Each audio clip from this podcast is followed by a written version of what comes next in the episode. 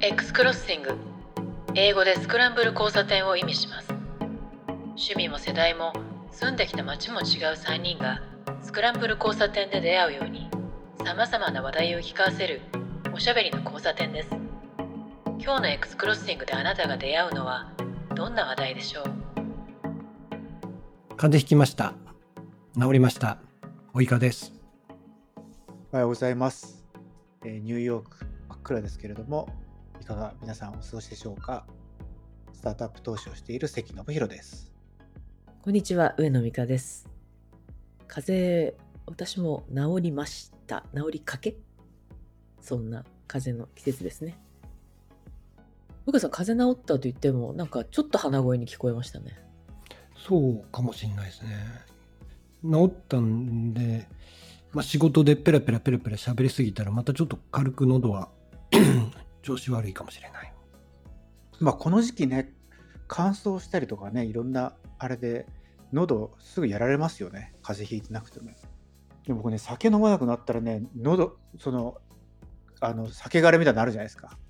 あれがなくなったんです。だからそこはすごいよくなった。酒枯れ酒枯れ。おいっぱい飲むとない？お酒飲んで次の日ってなんかこうやっぱりこう口を口を開けて寝てるって変だけどなんかその後に乾燥してるとなんかやったらほら喉乾くじゃないですか。アルコール飲んだ後って。でも寝てるからあんまり水分補給しないまま体が若干脱水症状の状況で、えー寝てるからなんかこう起きると喉がカラカラみたいな時があってそうすると声がすごい枯れてるっていうかそんな感じになるんですけどなんとこの半年で 3, 3回しか飲んでないですからね。あいいんじゃないですか？なんか健康っていうか体のには。ね。あの一晩シャンパン何本も飲んでた関さんからするとですよ。考えられないことですね。いいでことこの前飲もうとと思ったら1杯飲んでみたらもういらなくなったんですよ。もういいやって。ああそうなんだ。で普通にしてるともういらないから寝ちゃうんですよね。なんかか変わりますよね。そういう自分の体も趣味嗜好もそうだし味もそうですけど必ずこう変わっていくっていうのがなんか人間面白いなと思いますよね。昔食べれなかったものがなんか突然食べれるようになったりとかするじゃないですか。あれっていう。でも酒が飲めなくなったの体がどっかおかしいんですよって及川さんに言われたのを実は気にしてて一応いろんなものを調べてるんですけど一応大丈夫でした。なるほど。過去過去あの自己判断ですけどね。その病院には行ってないんですけど。意味なくないですか？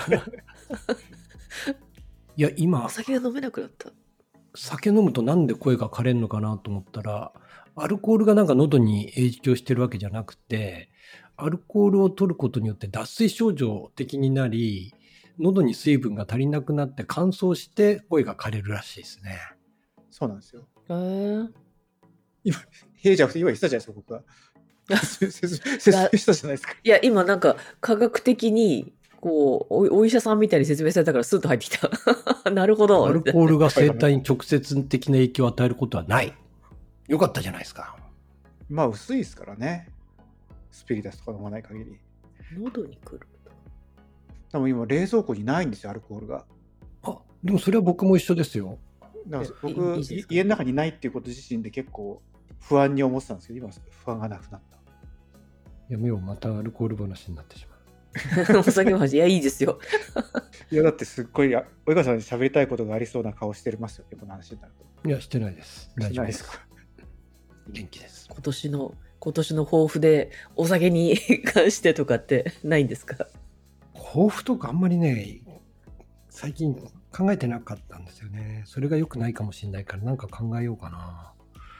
そうかあんまりよくあの外資系企業とかだとねレゾリューションレゾリューションとか言って毎年のど何なのっていうふうに聞く人たちが多いからなんかそれで根付いたのも自分であるんですけど毎年一応どこにも公開しないで自分だけでメモるようにはしているんですがまだ実を書いかけてない。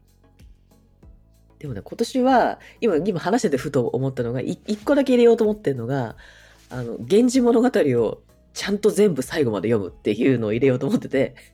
あのね、今年の、えー NHK の大河ドラマが紫式部らしいんですよ。ついこの間知ったの。へえとか思って。で、それで、光る君へってやつで、で、あの、本屋さん行ったら、源氏物語の本がやたら積まれてて、え、な、どう、どうしたの？この、ここんな時に源氏物語だと思ってみたら、来年の大河だって書いてあったんで、そうか。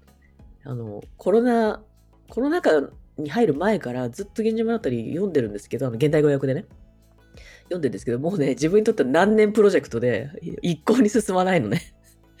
それデジタルでじゃなくて、デジタルの私本って読み上げで聞くんですけど、文字を追ってると遅く、遅くて読めないから。でも、源氏物語はあの紙の文庫本で、あの瀬戸内寂聴さんのやつで読むんですけど、紙で、なんか手であの読む、あの、なんていうんですかね、流美な言い方を読むっていうのがなんか適している感じがして、どうしてもあれだけデジタルにできないんですけど。だから今もね、全54兆のうち、10いくつなんですけど、もう3年とか2年と2年とか3年とかかかって、今そこまでたどり着いたっていう感じなんですよね。今その辺ってどの辺どの辺ですか？それは、えー、っと、もうすぐ紫の上で死ぬっていうところですね。あ、違う違う、そんなとこじゃないや。今、スマ、あ、スマだから、あの、源氏物語、源、光源氏がスマに流される。流された後、ね、うん。流されるとか自分で行く？っていうところですね。あのあたりで。で、これがね、全然テクと関係ないけど、源氏物語は本当に面白いんですよ。千何年前なんだけど。作者が女性っていうのも鑑みると、あん中に、その有名な場面でね、男のしな、男、貴族たちによる女の品定めみたいなところが延々と書かれるとこもあるんですけど、それがね、あの、現代にも通ずるような女はこういうのがセクシーだよねとか、こうあるといいよねみたいなのを語るんですけど、それがまたすごい面白いの。あの、おしおしとやかで、えー、なんだから、こういう振る舞いをするのが、すごくこうよろしいというような感じで書かれるんですけど、あと男女の模様とかね、人間関係とかがすっごい面白いですね。これドラマにしてもいいと思う。だけど何年もかかって読んでいるので今年は見たい。大河ドラマ？今年の？そう、来今年の大河ドラマらしいです。であんななんか平安時代とか貴族取り上げるのって珍しいんじゃないですかね。大体戦国とかね、ああいう戦いとかなるけど。か、それより後。うん。なんか大変そうですよね。だって着てる 服とかもすごい大変。ねね再現しようと思ったら。本当ですよね。なんかお作法とかね、ああいうやつも。今までドラマになったこととかあるんですかね？あるんですかねなんか聞いたことないけど、漫画はあるけど、源氏物語は。かつ、源氏物語だと空想の世界だから、紫式部のその宮廷、紫式部自体を追うのかよくわかんないけど。あ、でも普通にやってますね。あ、本当？うん。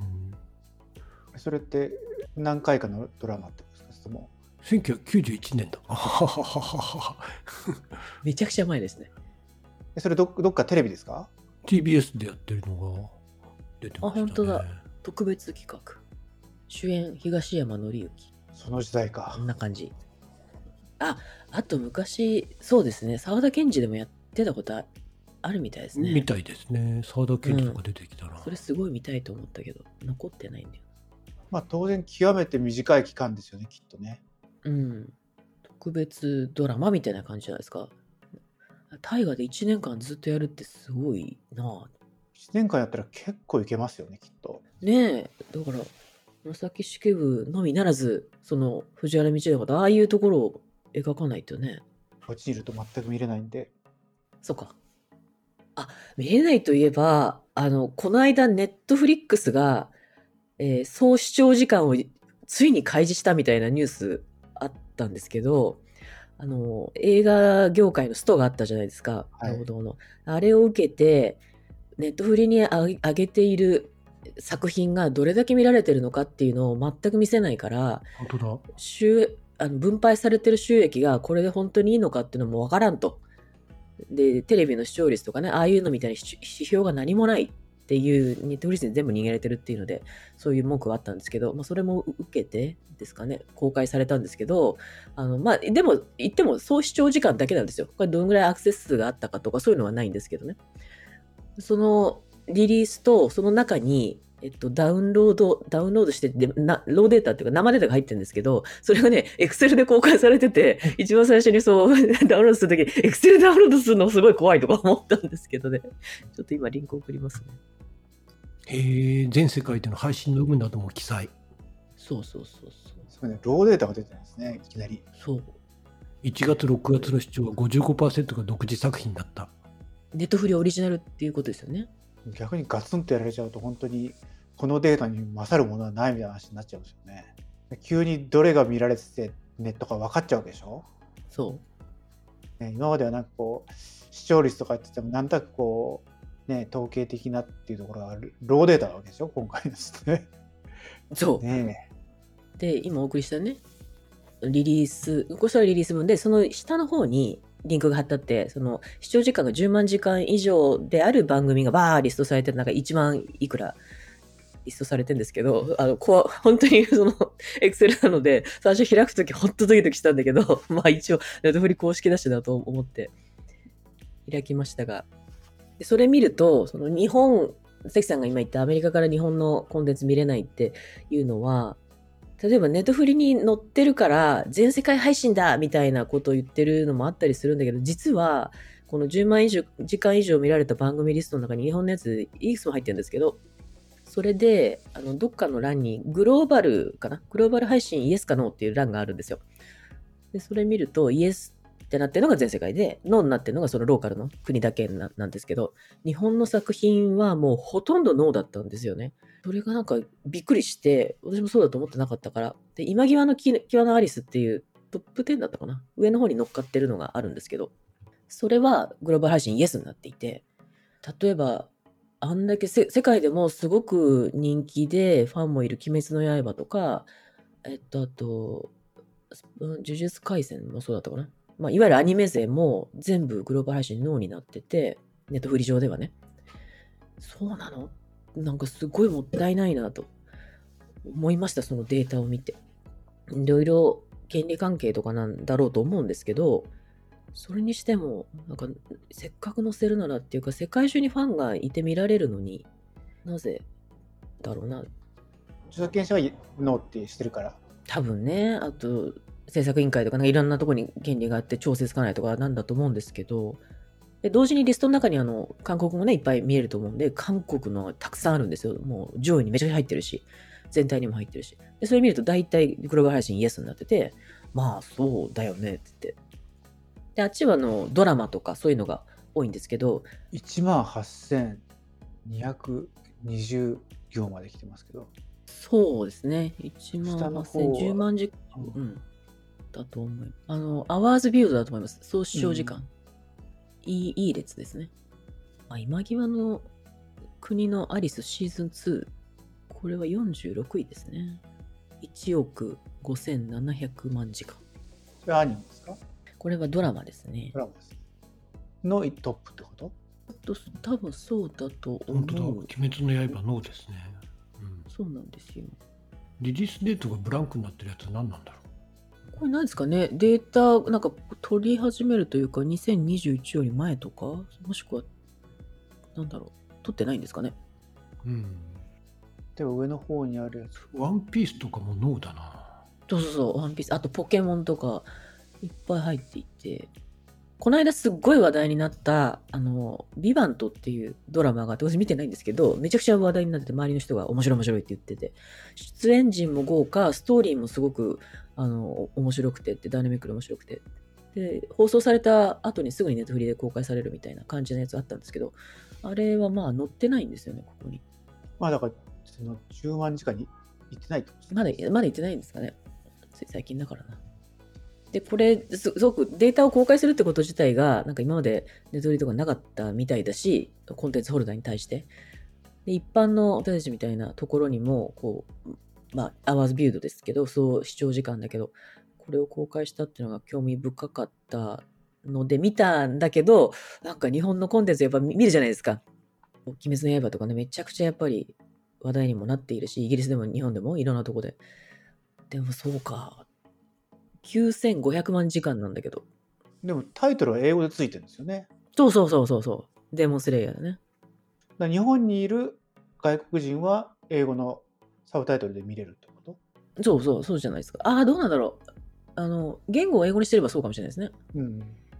これ、どこ、グローバルノーなのはいいけれど、どの国で見れるかも分かるといいんそうですねだからもしかしたら選んでるかもしれないああ、そうかもしれないですね。10カ国、10カ国ぐらいはいいけど、グローバルじゃないとか、うん、そうかそうか可能。性ありますよね。あの、必ずしもってことですね。うん。あのそれはあるシフシフトしていくっていうのがあるじゃないですか。うん。あの、アジアだけとか、そうですね。なんかそその国の国だけとかってあるかもしれない。ジブリってね、日本以外だと配信されてますからね。ああ、見たいですね。関さん見れるんでしょ？だから今、隣のトトロとか見たらグローバルノーになってるんで、日本はノーなんだけど、うん。あ、トトロ入ってます？でなるほどそうだからきっと、グローバルじゃないけど、選んでは公開されてるってことなんでしょうね、きっとねなるほどね。そういうことか。そうそう。だからどの国で配信されてるかとか知りたいですよね。まあでも、こういうデデータが出ると、当然そういうニーズはどんどん出ますよね。あれが欲しいそうですね。だから多分ワンピースとかもノーとなってるけれど、うん。えっと、日本では見れるし、韓国でも見れるしとかわかんないですけど、適当に言ってますけど、うんだから全世界どこでもっていうわけじゃないけれども、日本以外でも見れるのはあるんでしょうね、普通に。うんなるほどね。そうなのか。そうかそうか。配信国が限定されて、アレベーラブグローバリーは本当にどこでもっていう意味なんでしょうね、うんこれね。そういうことか。このデータを使って、なんか分析してる記事とかってありました？わかんない。まだ見てない、この。まあでもこうやって今までネットフリックスがこういうデータを 一般はもっと一般はまあ置いておくとしてコンテンツホルダーとかねそういう人たちにも全く出してなかったっていうのが本当だったらなかなかなってでデータこそ命の会社じゃないですかここ。でしかもめちゃめちゃいっぱいあの試行錯誤もしてるしトライしてるだろうし。っていうのは意外でしたね、まあ、これきっかけにまたいろいろ出てくるといいと思うんだけど。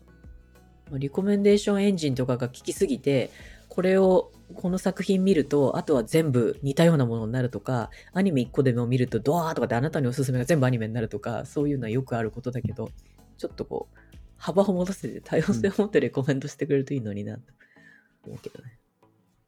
でもこれ、なんかちょっと最近、ある人のソーシャル見せたら、親が、ね、ビデオを見せたら知らないうちに、こういろんなアニメとか見てました。でもなんか YouTube とか見て、なんかどんどんエコーチェンバーである特定の思想にはまっていくより良かったみたいなことを書いてて、でもほら、あるじゃないですか、その、だんだんテレビとか見なくなって YouTube だけしか見てない年配の人とかが、ある特定の思想のやつばっかりを見ちゃうために、なんかその、その思想に完全にこう、ハマっちゃうっていうパターンで、Q アナンとかもそうなんですよね。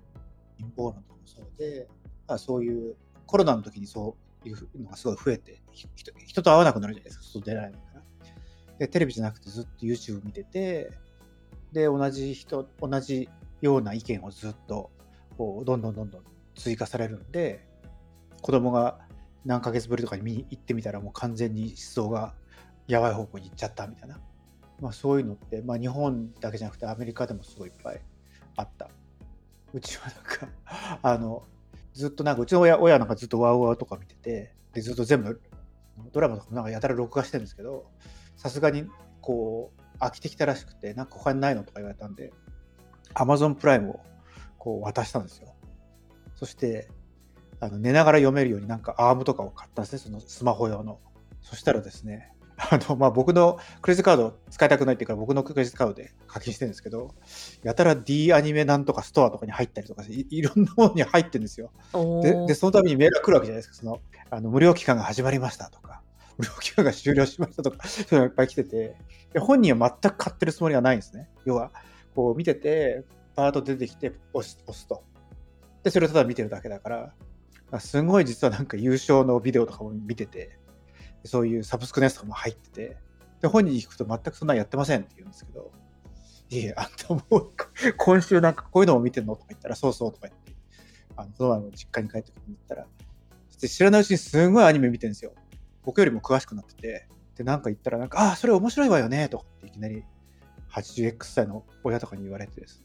アマゾンは、その別チャンネルになって、別課金になってるスポーツもの、アニメもの、あとお笑いもの、多いですよね。で、無料期間はこれでって言うんだけど、で予告編とか、サムネイルとか出てるから、まあ見たくなるわけじゃないですか。それで、14日間無料でって言ったら、まあ、おっしゃいますね。私はそうそういうのも、もう動画サービスだけどめちゃめちゃいっぱい契約してるから、もうこれ以上はと思って見見ないんですけど、見たくても見ないんですけど、どっか出ないかなと思ってるだけだけど。もう、確かにね、1日24時間以上にならないですからね。そうなの。そうなんですよ。まあでもその、動画に限らず、ソーシャルメディアとか、他のものとか、あの、自分が見たもので、これでしょ、あれでしょってこう、出てくるやつが、ちょっと偏るっていうのはね、あれは本当に、まあ、もともと人間の見るものとかっていうのは自分が好きなものとかに偏りますけど、それがさらに助長される感じですよね。アルゴリズムによって。あれは、ちょっと危険ね。で、たまたま、その、み、開いて閲覧するっていうのも、自分が本当に興味あるっていう時と、んこんな意見があるの？ちょっとだけ見とこうかなっていうような時と、まあ、あと、え？って意外に思った時についつい見ちゃうっていうのはあるんですけど、いろんなシチュエーションがあるにもかかわらず、見たんでしょ？あなた好きでしょ？っていう風になるのがね、あれがたまんないですね。ブラウザ、PC で見てるときは、そういうときはなんかこう、インコグニトっていうか、プライベートウィンドウにしてみたりするんですけど、スマホとかでめんどくさいからできないじゃないですか。あんましない。そうね。スマスマホでこうめんどくさくてこうやってると気が付くとどんどん汚染されていくっていうのはあります。僕だからね、なんか50代女性向けの広告がよく出るんですよ。なんか知らないけど、明らかにそんな感じですけど、多くて。なんかな何かがきっかけなんでしょうけど、なんかそうなっていくとずっと変わらないんですよね。50代女性認定されたんですね。じゃあ。多分ね、その、全部じゃなくてど、ある特定のなんかニュースサイトとか、とか？うん。だから、だから、Facebook の広告とかも定期的に女性向けになったりするんですよ。なんか多分敷地を超えたりするんでしょうね。へえ。だからあの例えばこっちにいるとよくなんかフィットネス、フィットネスっていうかその食事と運動で痩せますとか言って、あなたな30代、40代、50代みたいなやつが並んで、こうやれば大丈夫ですよみたいなやつがよく出てくるんですけど、ある時からずっと女性になったんですよ。だから女性向けのなんかそのやつで、食べ物は、朝ごはんは、こうリンゴとヨーグルトじゃなくてこれに変えなさいみたいなそういうのができたりとか、なんかそういうのがやだら出るようになったりとか、あと、こっちだと薬も結構多いですね。うん。薬とかもなんか、この薬は僕はいらないよな、みたいなやつも出てきたりとかする。ええー、じゃあ関さんは女性認定ということで。謎ですよね。だから、多分何かのきっかけで、そっち側にどんどんリーフォースされていったと思うんですけど、時々なんか急に男性向けになってるんですね、フェイス。ある時から。だから何か敷地があるんでしょうねと思うんですけど、その辺のアルゴリズムは謎ですね。何を、何の敷地を超えたんでしょうね。わかんない。まあなんか、だんだん古くなればなるほど減衰するようになってるんじゃないですかね、きっと。だから、だから直近のやつが一番重みが重いとかわかんないけど、まあ、定期的に女性に変異するみたいな感じですよね、その報告が。面白いですよね。昔某、某キュレーション、ニュースキュレーションアプリを使ってた時に、まあ、読む記事のカテゴリーによってトップに表示される種類が変わるんですけど、ちょっとでも、なんか芸能人ネタみたいなセレブリティネタを見ると、もうほぼそれで埋まっていったりするんですよ。で、なんかまあ、ああいうメディアとかってタイトルがうまいから、引きがあるものとかだと、えとかって言って、こう見ちゃったりするんですよね。タイトルも途中までしか見れなかったりするんで。でそうするとなんか、あの、女性週刊誌とかね、ワイドショーみたいなトップページになって、すぐなっていくんで、それが嫌だから、あの自分が読みたいのはこういうカテゴリーでっていうふうには指定はするんですけど、全然自分が開かないと、そうなっていかなくて、なんかあれが極端すぎるよなと思いましたね。僕もそういう、その、選んでくれるアプリとか使わなくなっちゃいましたね。あ私もそうですね。今そう、そういうの見てないや。ニュース見なきゃ見なきゃとか、なんか情報摂取しなきゃっていう、ちょっと脅迫観念もあるのかもしれない、自分に。常に情報を取っていないとみたいな。でも大体見てすぐ忘れるんですけどね。僕なんかそれしか日本の情報を摂取する方がないから一応時々見るようにしてるんですけどいつもそれやって思って考えるのはだから家から出ないんだったら同じだよねとか思ったりしますよね。まあ、要するにこっちに至って常にその日本のやつを必死で見てれば日本のニュースも知る。ただだからそう思うとやっぱりそのよくこっちに来てなんか今ニューヨークで何が話題なんですかとか聞かれるんですけど、さあって感じなんですよね、逆に言うとね。そうそういう意味で言うと。ただもちろんほら、接触する、接触する人がもちろんアメリカ人が多いじゃないですか、その昼間の時間、ビジネスとかで。やっぱり最初の5分とか最後の5分とかって雑談するんで、その時に入ってくる情報とかっていうのの蓄積はもちろんあるから、そそういうアメリカの話題だったりする時もあるんですけどね。